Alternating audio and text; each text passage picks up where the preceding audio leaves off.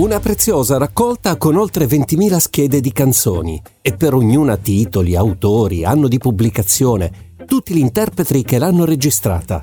Una vera e propria raccolta indispensabile per chi lavora nel mondo della musica e chi ne è appassionato. Inoltre si trova anche un ampio commento storico critico, le canzoni di tutti i tempi e di ogni nazionalità, che vanno a formare un dizionario di una vastità enorme, un vero e proprio viaggio tra e nella musica. Al microfono di System incontriamo Dario Salvatori, ben trovato. Ben trovato, ben trovato, mi fa piacere che si parli di questo mio libro perché insomma lo pubblico da dieci anni, siamo arrivati alla decima edizione e quindi mi sta dando delle soddisfazioni, ecco questo è importante. L'incontro appunto come dicevamo ci è dato per la presentazione di questo, di questo volume, come dicevi tu alla decima edizione, il Salvatori 2023 edito da Jacobelli Editori, una vera e propria raccolta di un dizionario con oltre 20.000 schede? Sì, guarda, diciamo che eh, ehm, questo abbraccia eh, tutta la musica registrata, ma ovviamente fa capolino anche alla musica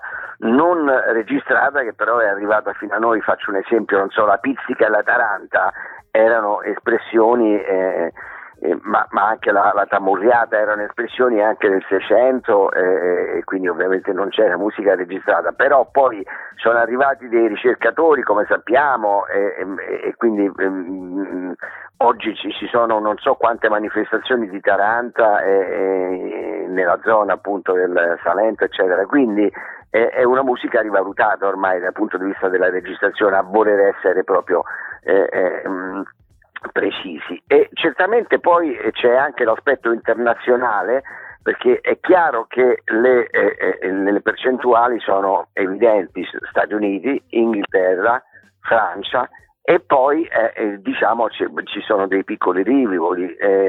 Eh, il, L'Eurovision che eh, si fa dal 1956, quindi è una manifestazione che ormai è addirittura eh, equestre, però eh, ha un suo significato, quindi lì è possibile vedere, io ne ho messi molti dei successi usciti fuori in questi 60 anni dalla, da, da, dall'Eurovision, che comunque è sempre una manifestazione che, che va vista, che va eh, diciamo eh, attenzionata perché poi serve a, a capire dove, dove, partono le tendenze. Insomma, prova ne sia che addirittura si vogliono iscrivere anche altri paesi che non c'entrano niente con, con l'Eurovision, tipo l'Australia, che mi sembra un po' lontana, però insomma, ecco, queste sono. Eh, io le metto con grande rispetto critico queste canzoni che, eh, che naturalmente pochi conoscono, però come, come, dicevi giustamente te, poi alla fine questa è, è, è, un libro reference, come lo chiamano gli americani, quindi questo, questo, qui, questo tipo di eh, eh, ehm, libri sono molto faticosi,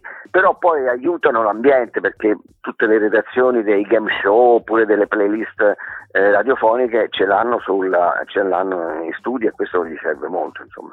Esatto, infatti è, è, riposto lì sulla scrivania insieme agli altri volumi, alle tue precedenti edizioni. Possiamo dire che ehm, creando un, un, po' un ponte no? tra, tra, il cinema, la televisione e la radio, dove c'è sempre questo scontro e confronto conti- continuo, potremmo affermare che hai preso spunto nella realizzazione degli Salvatori e alla scrittura della tradizione cinematografica del Mereghetti, il, il dizionario insomma, storico dei film? Assolutamente sì, perché lì in realtà ormai sono tre Mereghetti, sicuramente il migliore, Morandini e Farinotti.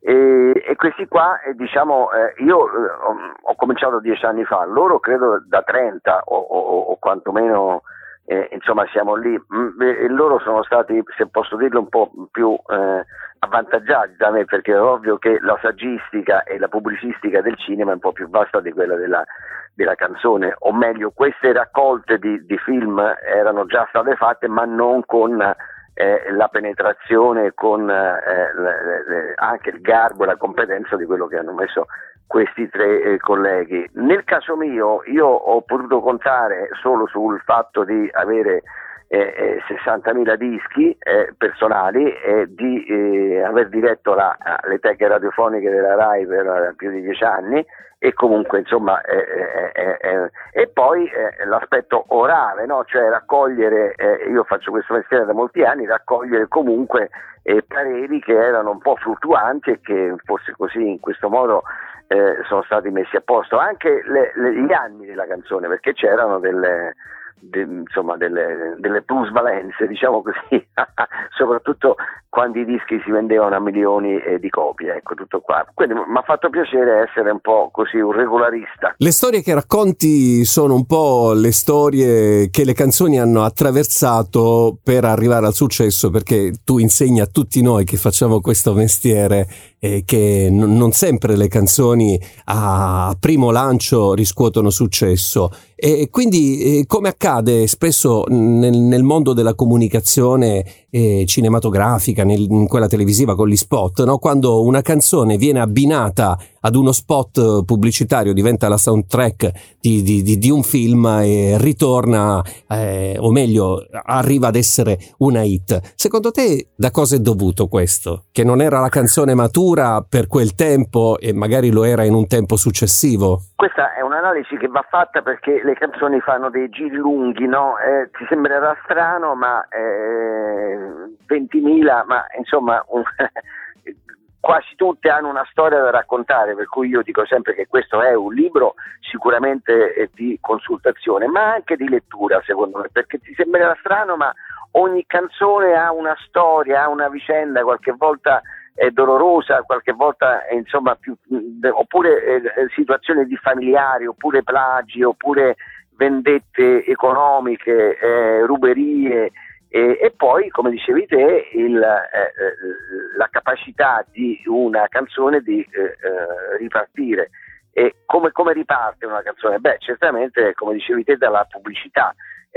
Mm, non so, noi in Italia abbiamo, mm, siamo riusciti a mandare al numero uno Etta James e, Nin, e Nina Simone, che sono due grandissime cantanti afroamericane che ovviamente non hanno mai avuto successo nella classifica italiana. È sì. bastata eh, una pubblicità o più pubblicità con eh, eh, due canzoni molto azzeccate e, e, così il miracolo è nato. E così poi le altre cose. Altre sono campionature per esempio il, il, il, cantante che ha avuto più eh, campionature delle proprie canzoni è Edoardo Vianello, perché è, è, è, è, proprio una questione di black musicale, una questione proprio di...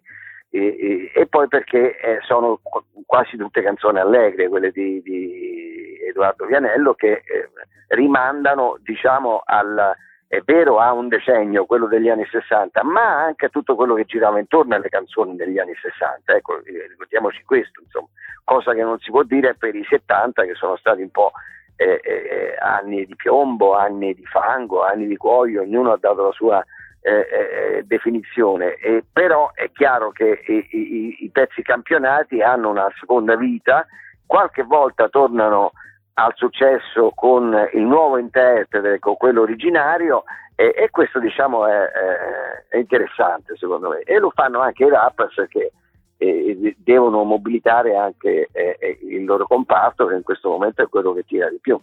Il tempo di ascoltare un altro successo e tra poco si ritorna su System a chiacchierare dei Salvatori 2023 con il suo autore, appunto Dario Salvatori. Ed eccoci qui, rientrati dopo una breve pausa, siete ancora su System, raccontiamo di musica e non solo, lo stiamo facendo con uh, Dario Salvatori che abbiamo al telefono. In questo volume, il Salvatori 2023, si parla anche di streaming. Oggi la musica, a tuo avviso, ha trovato nuovi canali di diffusione, una carta in più rispetto al passato per farsi conoscere? Sì, questo è, è un, una tematica molto dibattuta. Io stesso diciamo, eh, sono in prima fila perché eh, qualcosa sta cambiando. Diciamo che la gerarchia nella musica è cambiata, ma non in questi ultimi dieci anni, io direi negli ultimi due o tre, insomma, questo è, è da tenere presente. E, mh, mm, io per anni ho scritto, eh, ho, mh, mm, sempre perché sono un appassionato di libri reference, volumi sulla storia delle classifiche italiane, perché quelle eh, eh, americane o inglesi o di altri paesi ci sono già, non c'era bisogno che lo facessi io. Però io ho pubblicato il primo libro Mondadori negli anni 70 già che eh, prendeva eh, in considerazione le classifiche italiane dalla nascita fino al momento in cui l'ho pubblicato e poi ne ho pubblicato un altro negli anni 80 e poi nei 90, fine 90. Poi ho smesso di farli, tanto perché era una fatica bestiale e poi perché non erano più attendibili le classifiche, questa è la cosa che ci ha abbandonato. E in questo momento noi per esempio siamo l'unico paese che non ha classifiche di dischi, ce l'hanno tutti sia quelle, quelle cartacee o quelle eh, eh, radiofoniche o televisive. Io mi sto riferendo a quest'ultime perché sono quelle che creano più popolarità. E, ehm, Adesso però eh, diciamo, eh, i tre vettori che determinano una classifica, ammesso che si voglia fare poi un compendio delle tre, ma eh, poi le società di rilevazione non sarebbero d'accordo, i, i tre vettori sono i seguenti, c'è eh, ovviamente eh, Amazon che, eh, che, rappresenta le vendite, cioè i negozi, cioè Amazon pr- produce una classifica che si basa sui CD e sui vinile. Tieni presente che io nell'introduzione del libro ho parlato eh, molto del fatto che quest'anno eh, i, i, vinili che erano stati dichiarati eh, eh esausti sì. eh, già tanto tempo fa con la nascita del CD sì. hanno superato eh, i CD. Ecco, questo è già una cosa che ci deve far capire che, eh, come, come, i supporti e i dispositivi possono cambiare. Dunque, Amazon compila una classifica di eh, di vendita, quindi CD e, eh, ehm, e vinile. Poi c'è ehm, Ear One che eh, è il monitoraggio dei passaggi radiofonici, per dirla tutta, insomma. Mm, e quindi questo qua è, è, è, consorziato dalle varie radio, quindi è, eh, forse è, è, l'aspetto più significativo insomma, no, del potere che hanno ancora le radio. E poi la terza è lo streaming, che è quasi da solo il 70% del mercato e questo determina il gusto. E, qui eh, bisognerebbe parlare un po' del gusto, eh, soprattutto dei giovanissimi, che eh, qualche volta è un po' scapestrato secondo me, quindi allora il gusto, la formazione del gusto, eh, io tengo dei, dei, corsi sulla formazione del gusto, perché o tu nasci in una famiglia eh, diciamo di musicisti, una famiglia che ti consente di fare degli studi,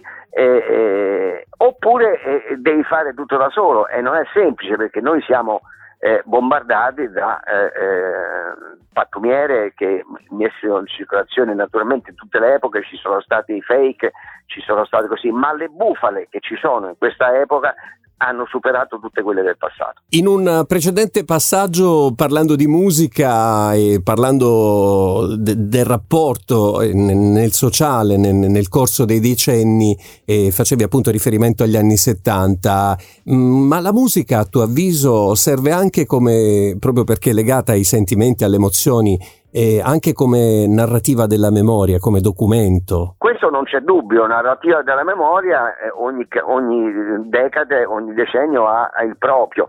Eh, prima ho fatto eh, riferimento ai 70 perché diciamo mh, mm, mm, sono stati anni un po' bui in qualche modo in Italia, adesso sto parlando dell'Italia perché poi certo. nel mondo c'erano due eh, generi che eh, dominavano eh, tutto il decennio. Il primo era la, la, dance, la disco come l'hanno chiamata gli americani, che ha prodotto eh, soprattutto musica afroamericana che, di cui ancora parliamo e di cui ancora sentiamo anche un po' eh, la mancanza perché sono usciti eh, eh, musicisti che lì per lì erano considerati delle bufale ma poi sono stati diciamo dei, dei, contemporanei. Penso a, a, a, a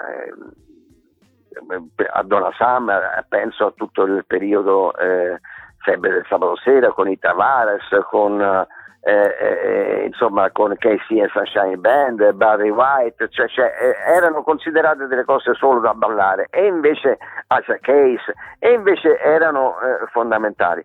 Qui però né, né in Italia è stato il decennio dei cantautori. Allora eh, chiediamoci perché l'Italia è, è il posto dove albergano di, con più soddisfazione i eh, cantautori, nel resto del mondo no. e cantautori che peraltro poi non hanno una formazione musicale, quindi sono, eh, eh io li chiamo eh, cantanti con la chitarrella che ci raccontano i loro guai. Questo è mm, fondamentalmente la, la, la, il cantautore. Poi, eh, poi, naturalmente ci sono quelli che eh, fanno tutt'altro e sono quelli che sono rimasti e arrivati fino a noi, ma eh, la maggior parte sono spariti e sono morti di morte naturale. Quindi eh, eh, è come, come, ci siamo chiesti perché l'Italia è il paese dove circolano eh, due ruote più di altri veicoli. È perché insomma l'italiano è un po' furbo e le due ruote servono per fare eh, con eh, le due ruote tutto quello che non è permesso con la macchina.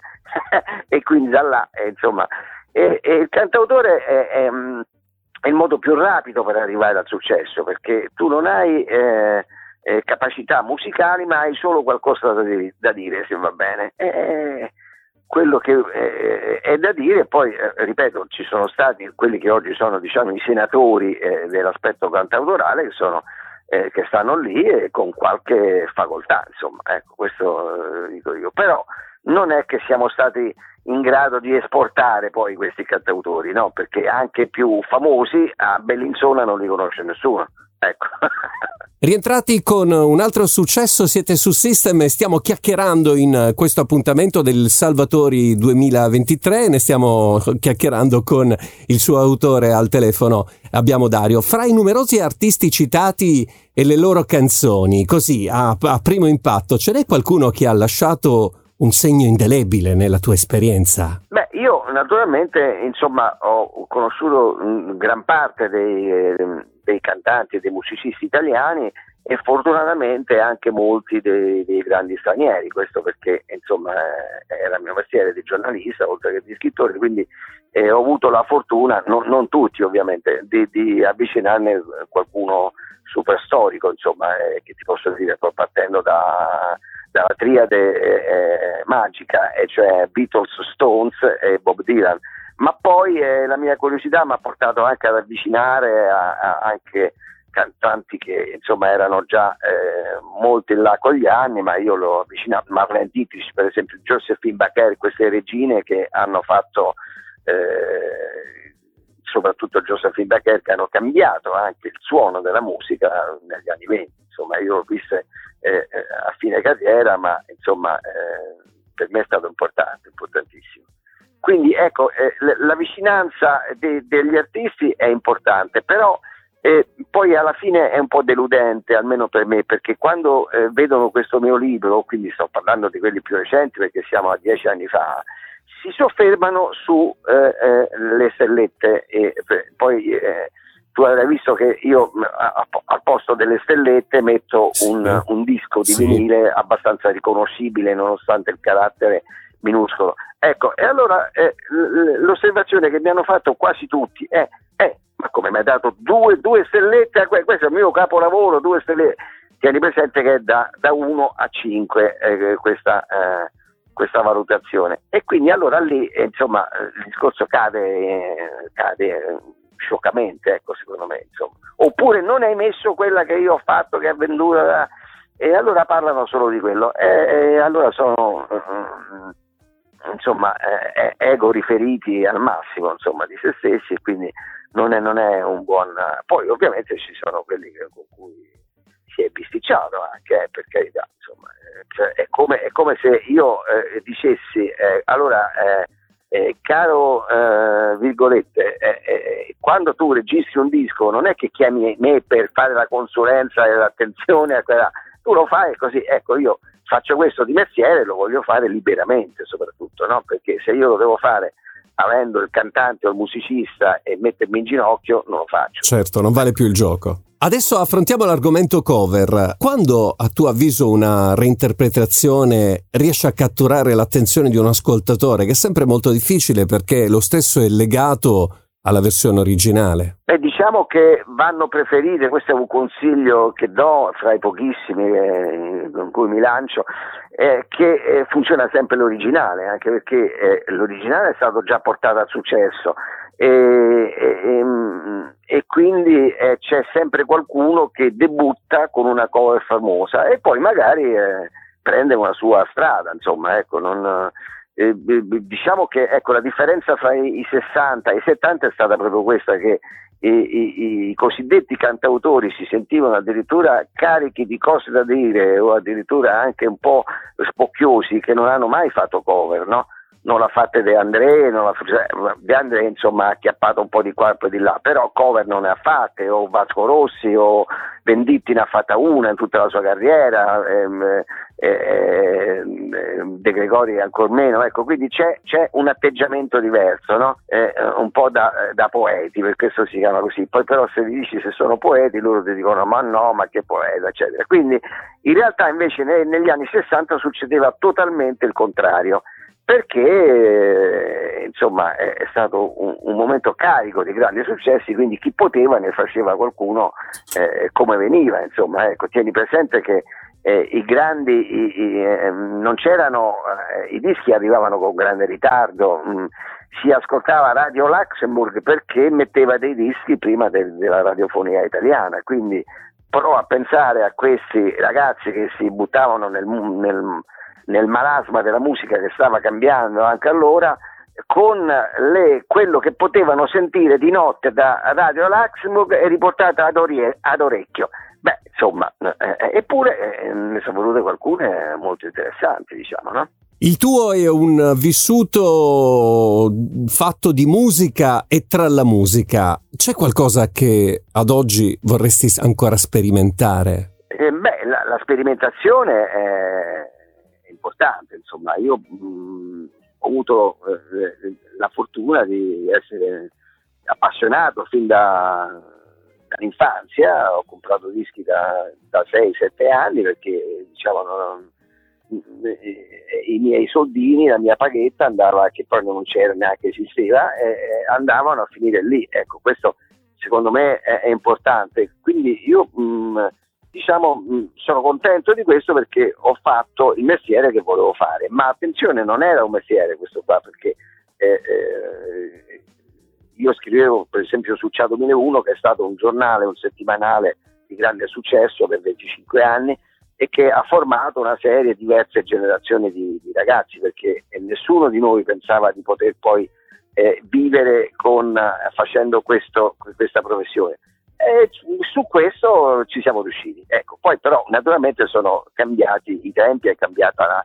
E, e io poi posso dire che ho avuto de, de, degli ottimi maestri, e vale a dire i miei numeri tutelari, tutelari in tutti i sensi, perché insomma eh, eh, non ho avuto il talento che avevano loro, sto parlando di Renzo Arbore e di eh, Gianni Boncompagni, poi ce ne sono altri, ma insomma eh, questi sono i principali cui, che io eh, stimavo e eh, poi sono riuscito a diventare quasi subito loro amico e, e, e di Renzo Arbore sono ancora eh, eh, grande amico insomma e ho fatto gran parte dei programmi che, che, ha fatto lui. Prima di salutarci in uno scambio veloce di battute avevi accennato alla rivista Ciao 2001 e nonostante insomma si faccia questo mestiere da qualche anno ma tu sei decano eh, di questo settore con eh, l'edizione del Sanremo in un breve accenno quante sono rispetto appunto all'esordio del, del 2001 quante edizioni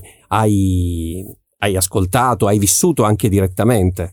Guarda, io eh, quest'anno era la 46esima volta che andavo a Sanremo, ma potevano essere di più, ma eh, eh c'era un, un motivo eh, che Sanremo nei primi anni 70 era veramente, erano veramente racchie le canzoni, per cui eh, addirittura uno che eh, scriveva su eh, Ciao 2001, uno di noi diciamo, può, che, che, fondamentalmente ci si occupava di rock e di pop e non andava a Sanremo, veniva... Eh, Le snobbava un po'.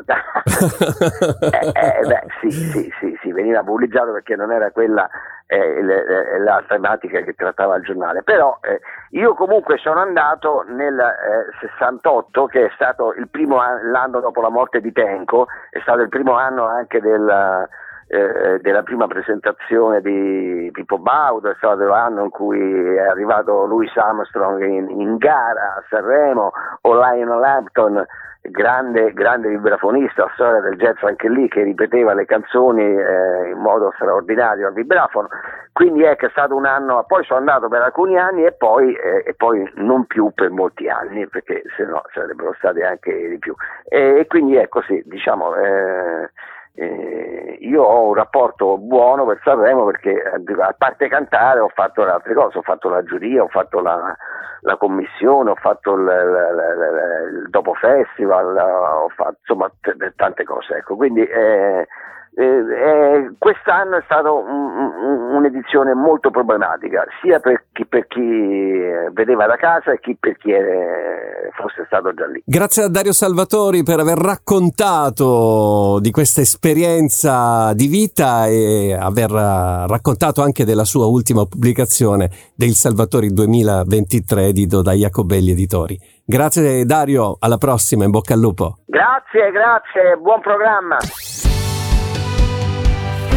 see